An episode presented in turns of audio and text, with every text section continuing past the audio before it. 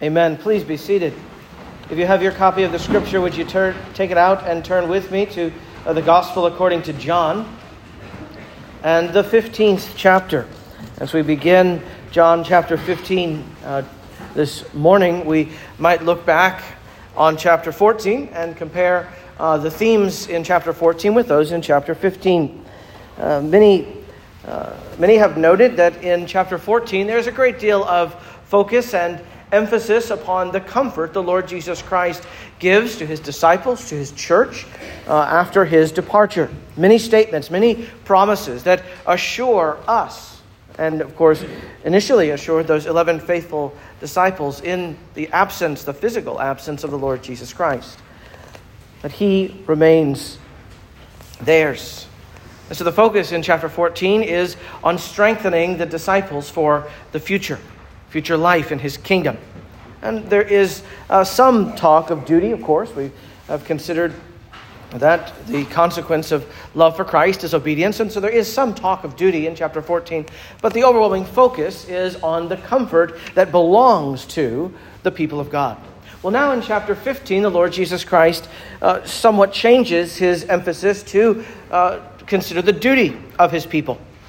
And so, inasmuch as much as chapter 14 concerns our spiritual comfort, in chapter 15, the Lord Jesus Christ presses home his expectations for his disciples. And chief among his expectations for his disciples is that they abide in him, that his, that his people abide in him. And there are, of course, comforts along the way, and we'll consider some of them as we come across them. And so we'll, this will be the first of two or three sermons we'll preach on uh, verses 1 to 6 in chapter 15. And so this morning I want to consider uh, the true vine in verse 1. And then the removing of the faithless, or the fruitless, verses 2 and 6. And then to consider the flawed but fruitful in verses 2 through 5. Before we read God's word, let's pray, asking for his help and blessing.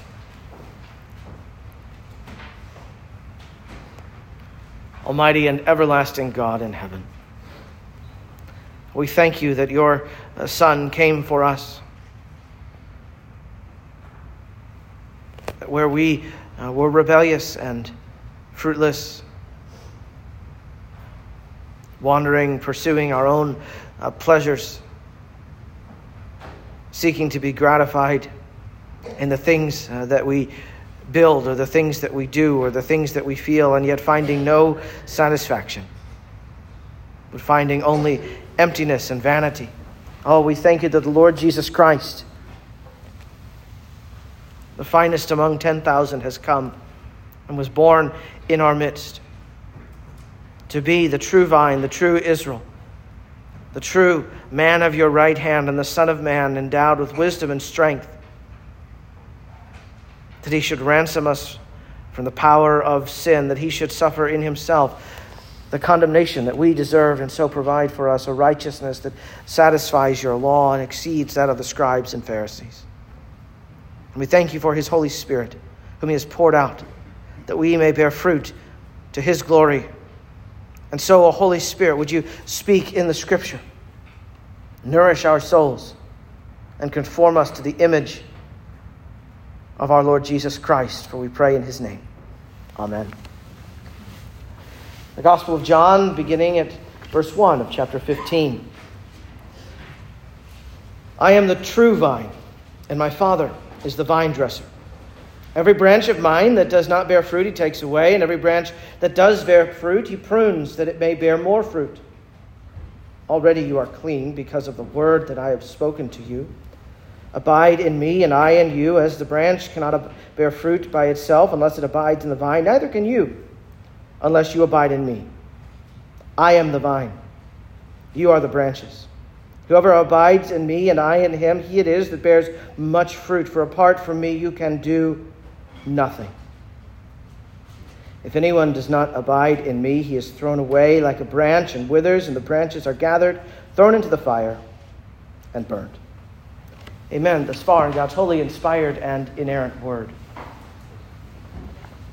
The Lord Jesus Christ reminds the disciples the Father is seeking spiritual fruit for his glory in his people. And since that is what the Father is seeking, the disciples surely would desire to provide such. And so, what the Savior does here is provide them, give them uh, the key to bearing fruit. The key for his disciples to be fruitful. And what is the key to fruitfulness? It is abiding in him.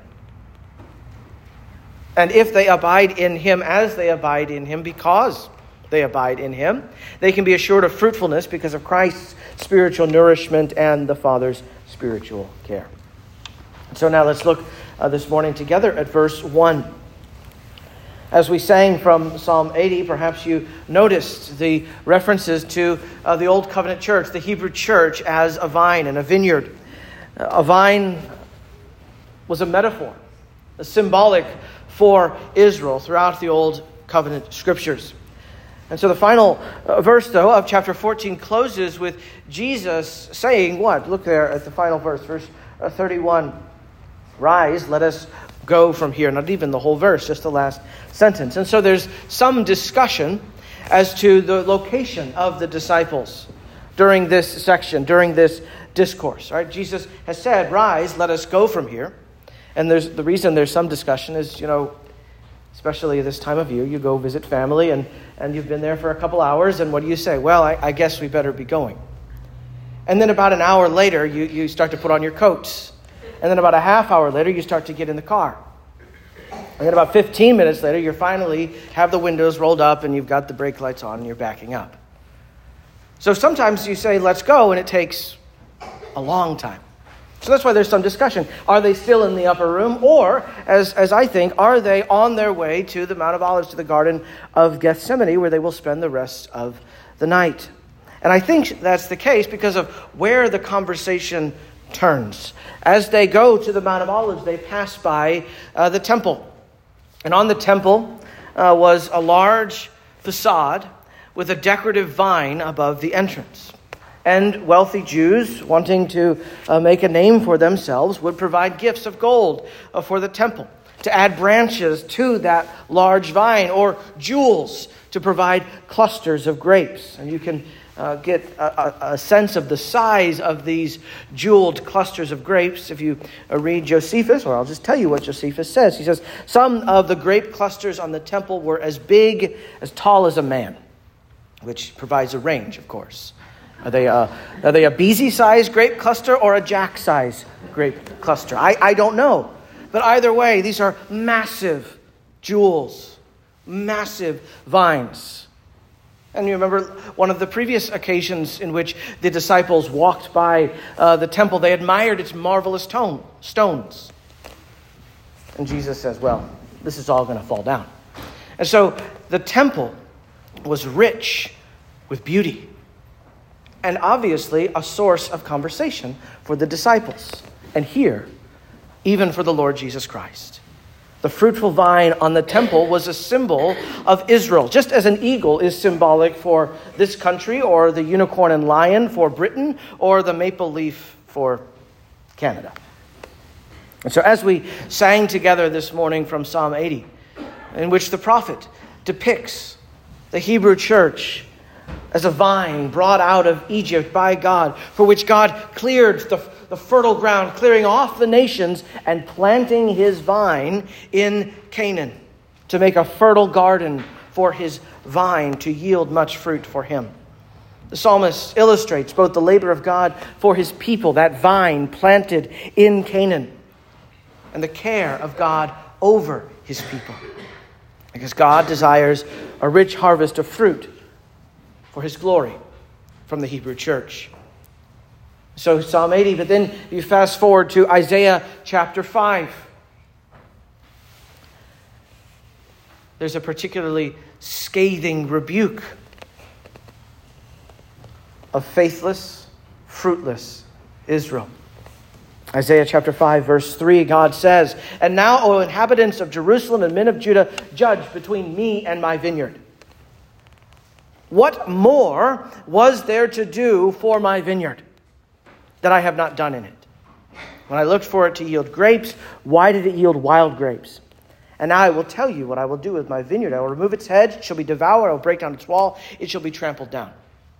And so God, in rebuking the Hebrew church, speaks to them as a vineyard, using that illustration to give them understanding. What more, O Israel, could I have done for you that I did not do for you to motivate you to, to gratitude and to love me?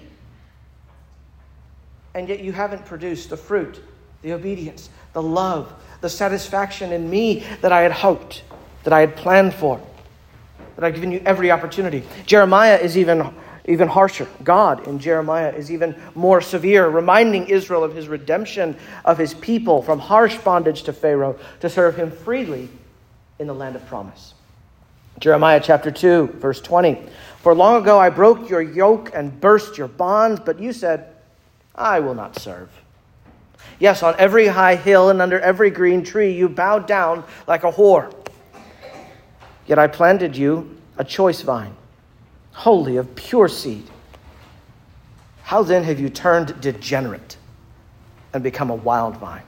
This is God speaking of, of, his, of the Hebrew church, our ancestors.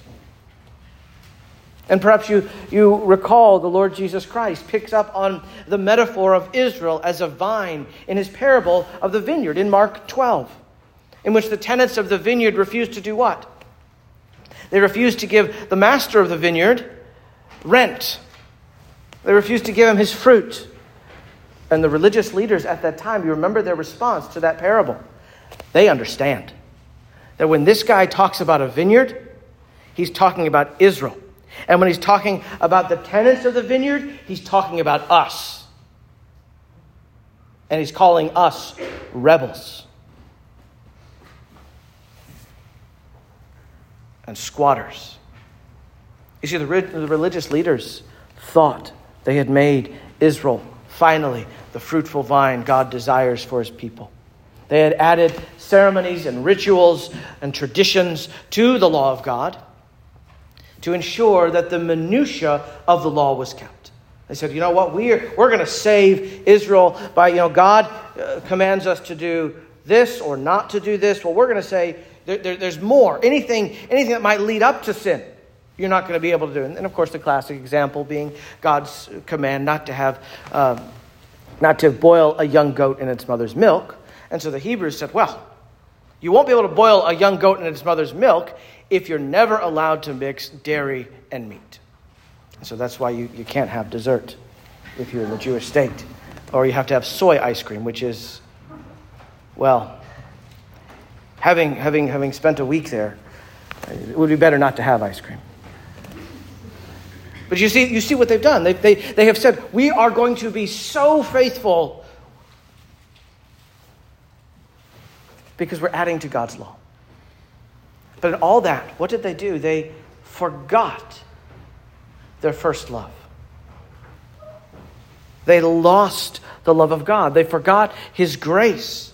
And they became ingrates. They presumed my right standing with God is not because He has shown mercy and grace upon grace to me, it's because I don't have ice cream after dinner. Or I don't have dairy ice cream after dinner. I, have, I suffer through soy ice cream after dinner. That's how righteous I am. I deserve to be here. Now, that's, a, that's one example. But you see how silly and absurd it is, how offensive it is to a righteous and holy God because you have soy ice cream? You think that you're entitled to my blessings? Of course, they didn't have soy ice cream, but that, that line of thinking continues and persists among unbelieving Hebrews today. So the prophets and the Lord Jesus Christ, who is the culmination of the prophets, make clear what about Israel? That she has failed in her mission that she is a fruitless vine and unfaithful, worthy only of destruction. That's what the psalmist is lamenting, right? The vine has been, has been brought near to destruction. Its branches have been thrown into the fire. And the psalmist is pleading for the mercy of God. Did, did you notice as we sang, how he, how he pleads for God's mercy. The branch of your planting is burned and cut down, brought near to destruction because of your frown. And he's pr- pleading there in stanza 5 for God to send a man, a man of your right hand with wisdom, endowed with wisdom and strength, a man, the Son of Man, who would do God's pleasure. And so, onto this scene, into that context comes the Lord, Jesus Christ, as the true vine, demonstrating to be the true Israel.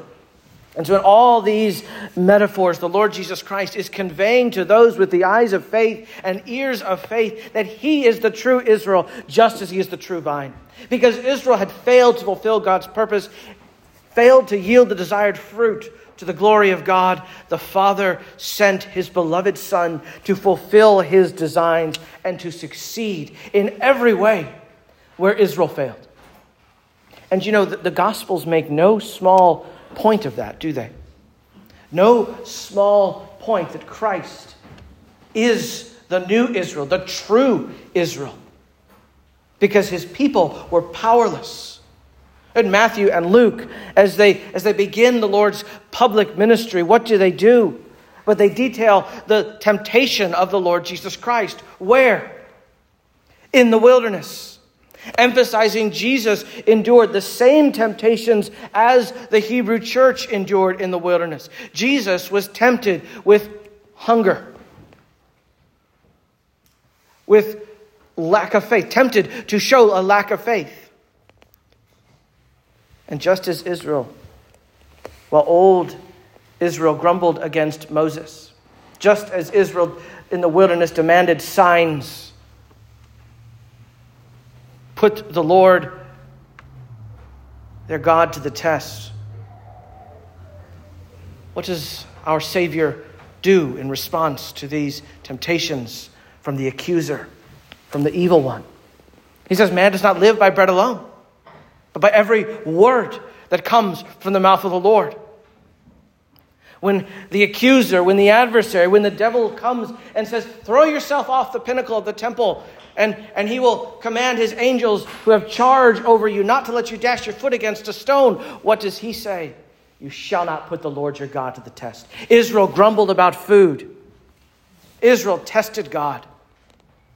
And the Lord Jesus Christ, the Son, who has been called out of Egypt, is satisfied and sustained by the Word of God, does not put his, the Lord his God to the test and does not bow down to any other God, as Israel did at Baal of Peor. And so John's gospel, not, so that's Matthew and Luke. Now, now John's gospel has been building up to this point. To this conversation, I think there's an argument to be made that, that John has been building up to this very point.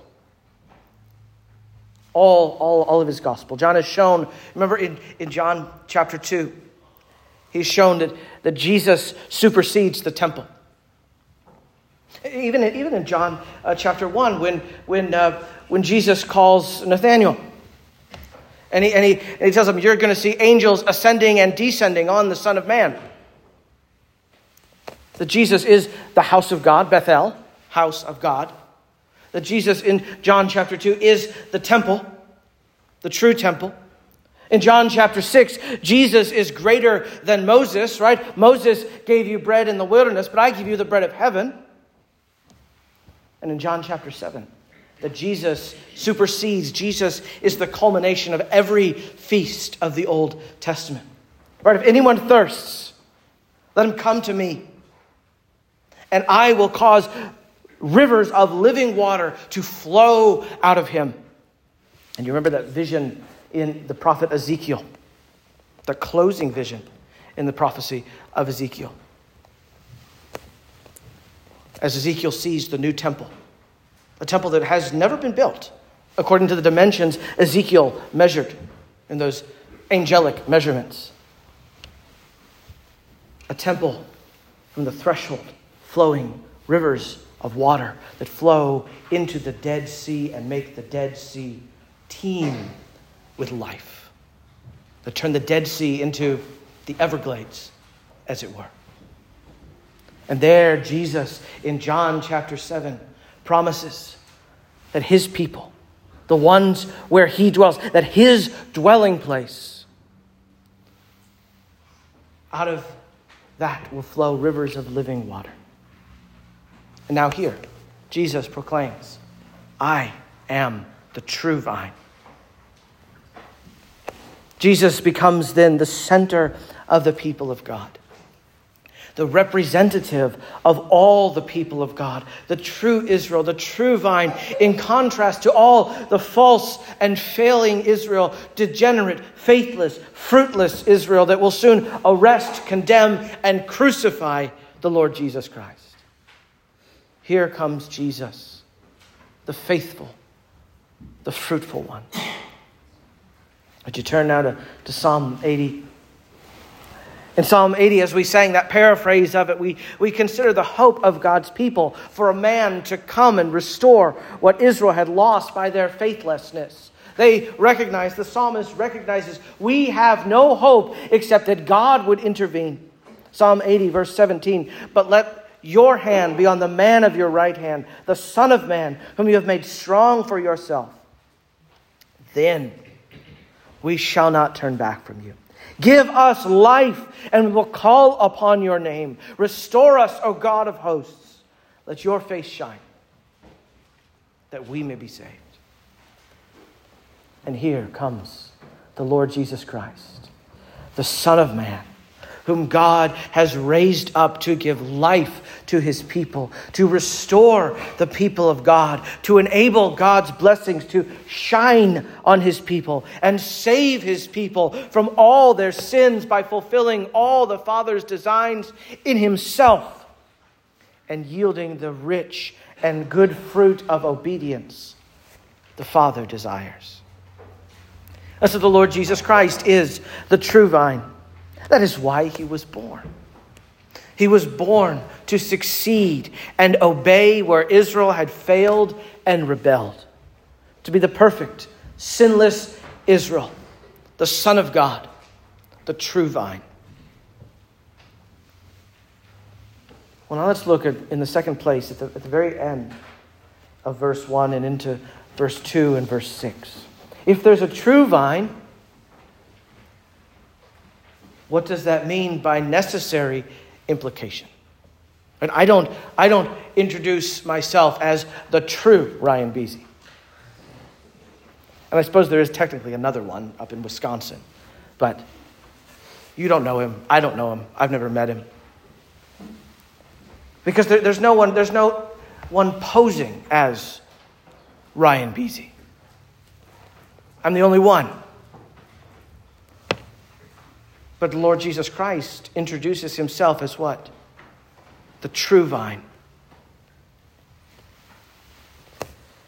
You see, consider his Father's work now with me. The, the Lord Jesus Christ can hardly talk of himself without soon considering the work of his Father. You know, Father and Son are always of a single, a single purpose, aren't they? Always working together.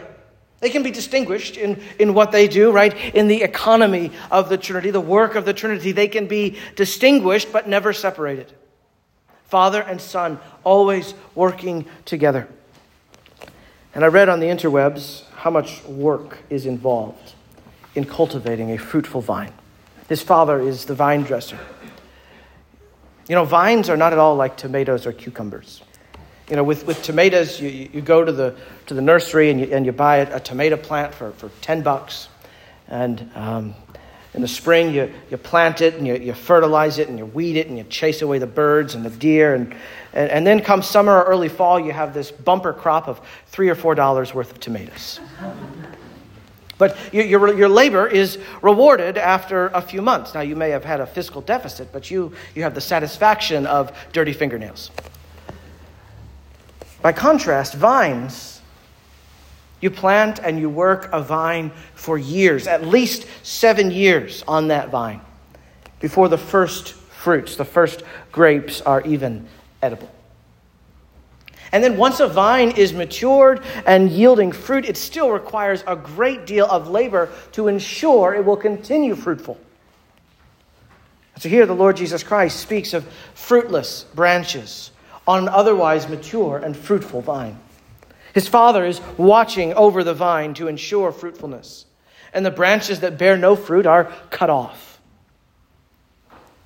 Remember Jesus' words earlier in Matthew chapter 3, verse 10. Even now the axe is laid to the root of the tree. Every tree, therefore, that does not bear fruit is cut down and thrown into the fire.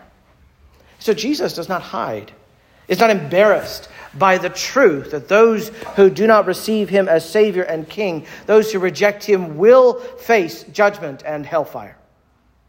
Verse 6, he says, If anyone does not abide in me, he is thrown away like a branch and withers. And the branches are gathered, thrown into the fire, and burned. And so Jesus warns here there will be those who are in some way associated with him, but who bear no fruit who give little or no indication of being a believer. They are cut off and thrown into the fire, not good for anything. They bring no glory to the Father, and so God will glorify them in his judgment of condemnation. But that, of course, raises an important question, doesn't it? In what sense are these branches in Christ? This statement by the Lord Jesus Christ is troubling for a number of reasons. Jesus is speaking of our duty to bear fruit and to abide in Him, which often leads to the question well, am I, am I abiding well enough? Am I bearing fruit well enough to be saved? And we'll consider that matter perhaps at length at a later date, but, but the short answer is no. No, of course you're not bearing enough fruit to be saved. Right? How, how do we begin our time together this morning? But with a confession of sin. Confessing we are not living up to our obligations as the people of God. So, of course, you're not bearing enough fruit to be saved. Don't be ridiculous. Because you're not saved on account of your fruitfulness. You are saved on account of Christ's fruitfulness. I am the true vine, he says. You are saved on account of Christ's fruitfulness, his righteousness given by grace and received by faith alone as he is offered in the gospel. And so, our, our focus today, though Jesus says these branches are in him, but they bear no fruit And they're not pruned by the Father, but are cut off and thrown into the fire and burned. You know, that would, you would think that would be obvious, right? Thrown into the fire and burned. It's like that, uh, that, that poor woman, Sam, uh, Samson's mother. She's barren and without child. You know, the first kind of presumes the first, but, but God there, uh, his name is wonderful, kind of emphasizes it, doesn't he? barren and without child. So here, there, there's an emphasis on what on they're thrown into the fire and not singed, burned. There's a seriousness, a weightiness, a call to, to consider what it what happens to those who do not abide in Christ. But that, that leads us to a, a reasonable question. Is Jesus allowing for the possibility that, that someone who has been saved can lose his or her salvation. Have Presbyterians been wrong all, all of these years in our insistence on particular redemption and the perseverance of the saints? Did the Westminster Assembly get it wrong all those years ago? Did the Apostle Paul get it wrong when he says, Those whom he foreknew, he also glorified? no, of course not. John has said in his own gospel, John 6, 37, All the Father gives me will come to me, and whoever comes to me, I will never cast out. For I have come down from heaven, not to do my own will, but the will of him who sent me. And the will of him who sent me is this, that I should lose nothing of all that he has given me. Or John 7, John 10, 27, he says, My sheep hear my voice, and I know them, and they follow me. I give them eternal life. They will never perish, and no one will snatch them out of my hand. My Father who's given them to me is greater than all, and no one is able to snatch them out of my Father's hand. And so Jesus is not saying here Not saying at all that there is some way that those who come to salvation in Him, who are truly in Him, He's not saying at all that such a one could lose his or her salvation. Because salvation is begun by God and finished by God in the lives of His people. But what our Lord is saying very clearly here, and which is consistent with the wider, with the wider testimony of Scripture, what the Lord is saying here is there are always going to be people who are near to Christ, who are near to the things of God, who may appear interested in Christ and the things of God, who may even come to have some visible connection with God, but who actually have nothing from God in Christ and nothing to do with Him. One thinks, first of all, of Judas Iscariot Judas was in Christ in some way, wasn't he? But he was not, as you might say, of Christ. Well, perhaps you think of Matthew 7, verse 21. Not everyone who says to me, Lord, Lord, will enter the kingdom of heaven, but the one who does the will of my Father who is in heaven. On that day, many will come and say to me, Lord, Lord, did we not prophesy in your name and, and cast out demons in your name and do many mighty works in your name? And then I will declare to them, I never knew you. Depart from me, you workers of lawlessness. To this day, as, as always, there are people who give airs of spiritual interest, but who know nothing of Christ. They say, Lord, Lord, right? But they do not do the will of the Father. They produce no fruit. Some of them are, are called nominal Christians. The South has many nominal Christians, even still. Christians in name only. Uh, they call themselves Christian, but they give no indication of actually following Christ. Uh, from time to time, when I pastored in Mississippi, I'd meet someone who at one time uh, had a connection to the church I served, but had not worshiped, had not worshiped there uh, for some years. But they had those fond memories, a sentimental attachment to that congregation that I served, and they would refer to it as my church or our church, and I, I'd be confused. And I, I've been pastor here for five years, and I've never seen you at church. What do you mean, our church? And yet, in their minds, they had some connection to the people of Christ and to the visible church. They claim to have a connection to the congregation when it's convenient, but they didn't live that way. They claim to be connected to Christ's people, but they didn't live that way. And so Jesus says, There will be branches broken off and thrown into the fire. But it's not always what we call nominal Christians. Sometimes it's people who appear to be very committed to the church, who are very religious, but they still lack good fruit. They never embraced Christ by faith, and their religion was all for their own glory. Just as in the vine metaphor, there are branches that appear to be joined but have no fruit. So, pe- so too, people appear to be members of Christ outwardly, but have shown no fruit. Bishop Ryle calls them loud talkers about religion but who have no grace in their hearts.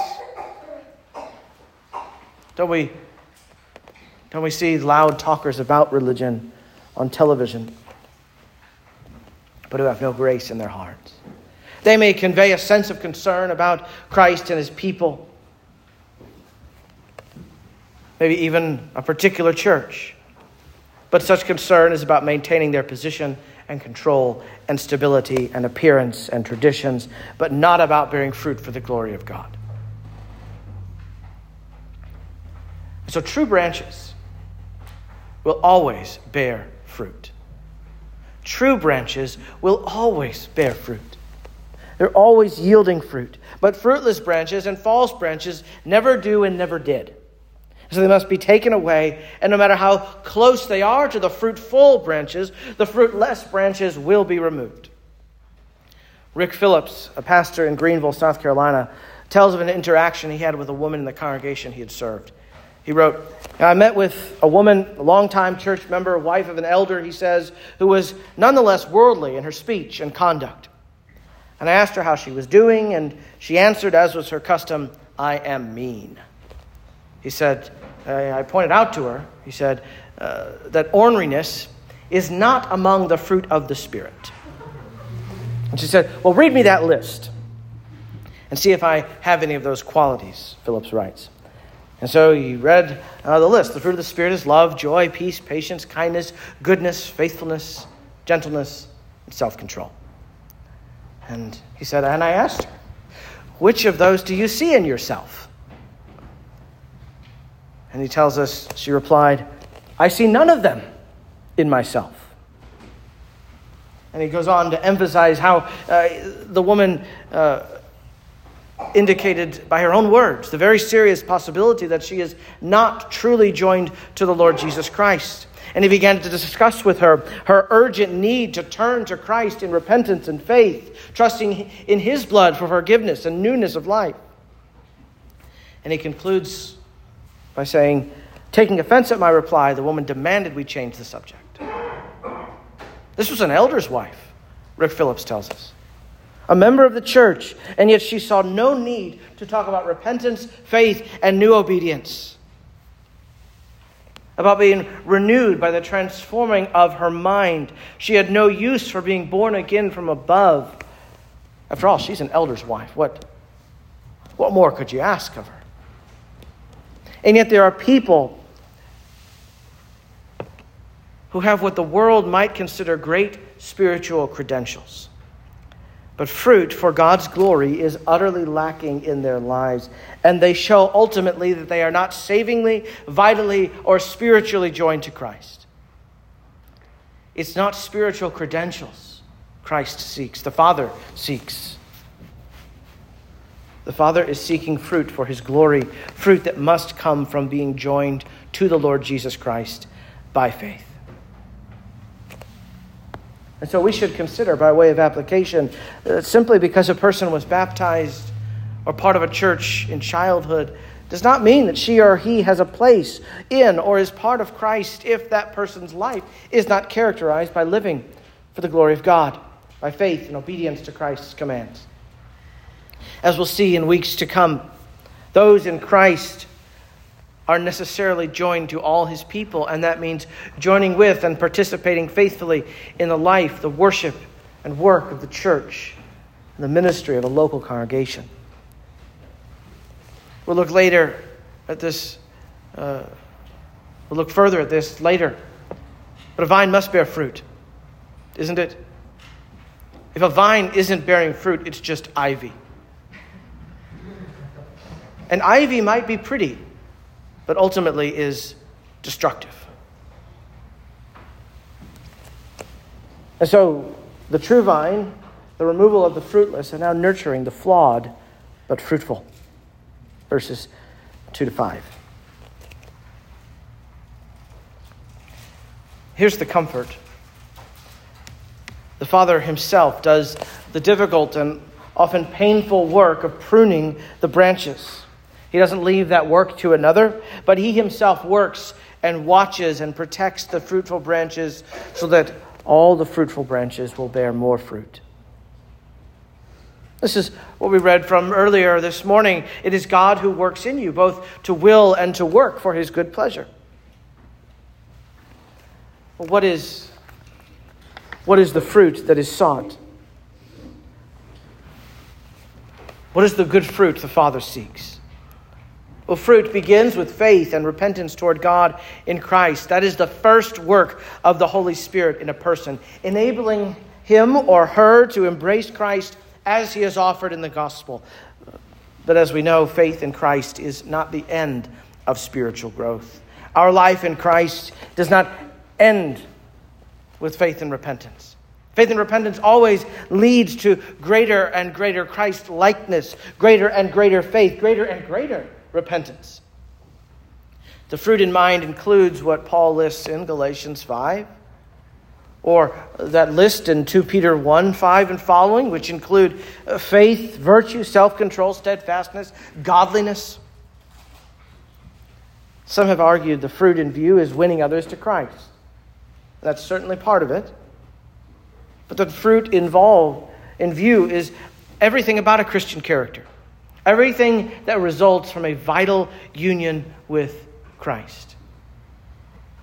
Christian service, Christian character doesn't come naturally. Left alone, we will not produce any fruit, anything good, but we must always be drawing life from Christ. The, sweet, the sweet spiritual sap that flows from the vine as His Spirit nourishes His people.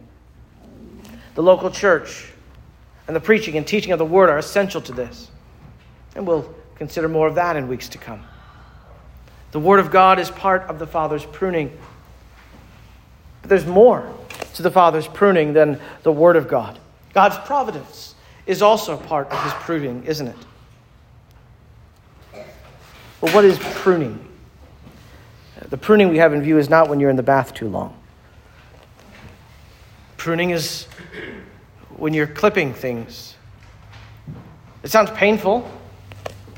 In fact, I read that with vine, sometimes you have to trim it back, prune 90% of the new growth each year to ensure its fruitfulness for subsequent harvest. The Father trims the branches. Did you notice this? He trims the branches so they are more fruitful. Because if they are in Christ, they are bearing fruit. This should encourage us in seasons of hardship, assault, trial, difficulty, sickness, disappointment, uncertainty, anxiety. This should encourage us to rest in the Father's care and the Father's pruning. No fruit bearing branch is exempt from the pruning of the Father, from the trimming of the Father, from the cutting of the Father. His loving purpose is to make his people more fruitful, more mature, and more godly to his glory. The Father prunes and cuts away anything which does not promote our spiritual good, even if it's otherwise good. The Father lovingly strips away our bad habits and prayerlessness, sometimes by giving us things to pray about. The gracious Father strips away relationships that hinder our faith. How does the Father prune us? Should make clear. In case you think I'm talking about the bath again. No, I'm talking about what you do in horticulture. How does the Father prune us? Well, as we said, uh, one way is, is by the word, which God willing will consider in coming weeks. But another way is that sovereign, providential arranging of events to increase our graces, to strengthen our faith. And, and what I mean is trials. Trials. 1 Peter 1 6 and 7. In this you rejoice, that for now, a little while, if necessary, you have been grieved by various trials, so that the tested genuineness of your faith, more precious than gold that perishes, is tested by fire, may be found to result in praise and glory and honor at the revelation of Jesus Christ. Or James 1, verse 2. Count it all joy, my brethren, when you meet trials of various kinds, for you know, you know, the testing of your faith produces steadfastness. And so we should see, by way of application, that this gives us insights into how to respond to hard providences. We ought to, with trust, seek to grow in them more like the Lord Jesus Christ. Trials teach us to hold fast to our Savior in the midst of storms, that we might not be tossed by the winds, but stand firm in the strength of His great might and in the certainty of His promises.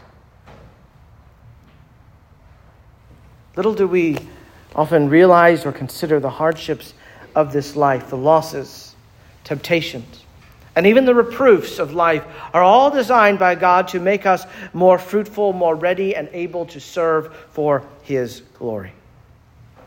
God prunes and even disciplines as a father because He loves His children and wants His children, the branches of Christ, to glorify Him. Hebrews 12, verse 5 Have you forgotten?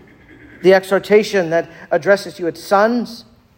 My sons, do not regard lightly the discipline of the Lord, nor be weary when reproved by him, for the Lord disciplines the one he loves and chastises every son whom he receives. It is only God's children whom he disciplines, whom he prunes. Likewise, it is, it is only the faithful branches that are subject to this loving work of the Father. All Christ's people bear fruit. Even as the Lord Jesus Christ teaches his people of our duty in this life, even as in his absence, he still gives great comfort. All God's people bear fruit. And that fruit is not the product of their own strength, our own spiritual nature, but it is the result of Christ's Spirit working in us, providing life to us, as a branch provides life to a vine. We seek to bear fruit. We seek to grow in holiness. We seek to fight sin by drawing strength and living in Him. For all who are living in Christ, you will bear fruit. Your life will be marked by greater godliness, greater desire for godliness, greater knowledge of God, greater desire for knowledge of God, greater love for God, greater desire to love God, and greater desire to love the people of God. Because His life and His Spirit flow through you. Let us pray. Our Father, we thank you that you care for us. Please comfort us in your care and make us strong in your grace. For we pray in Jesus' name. Amen.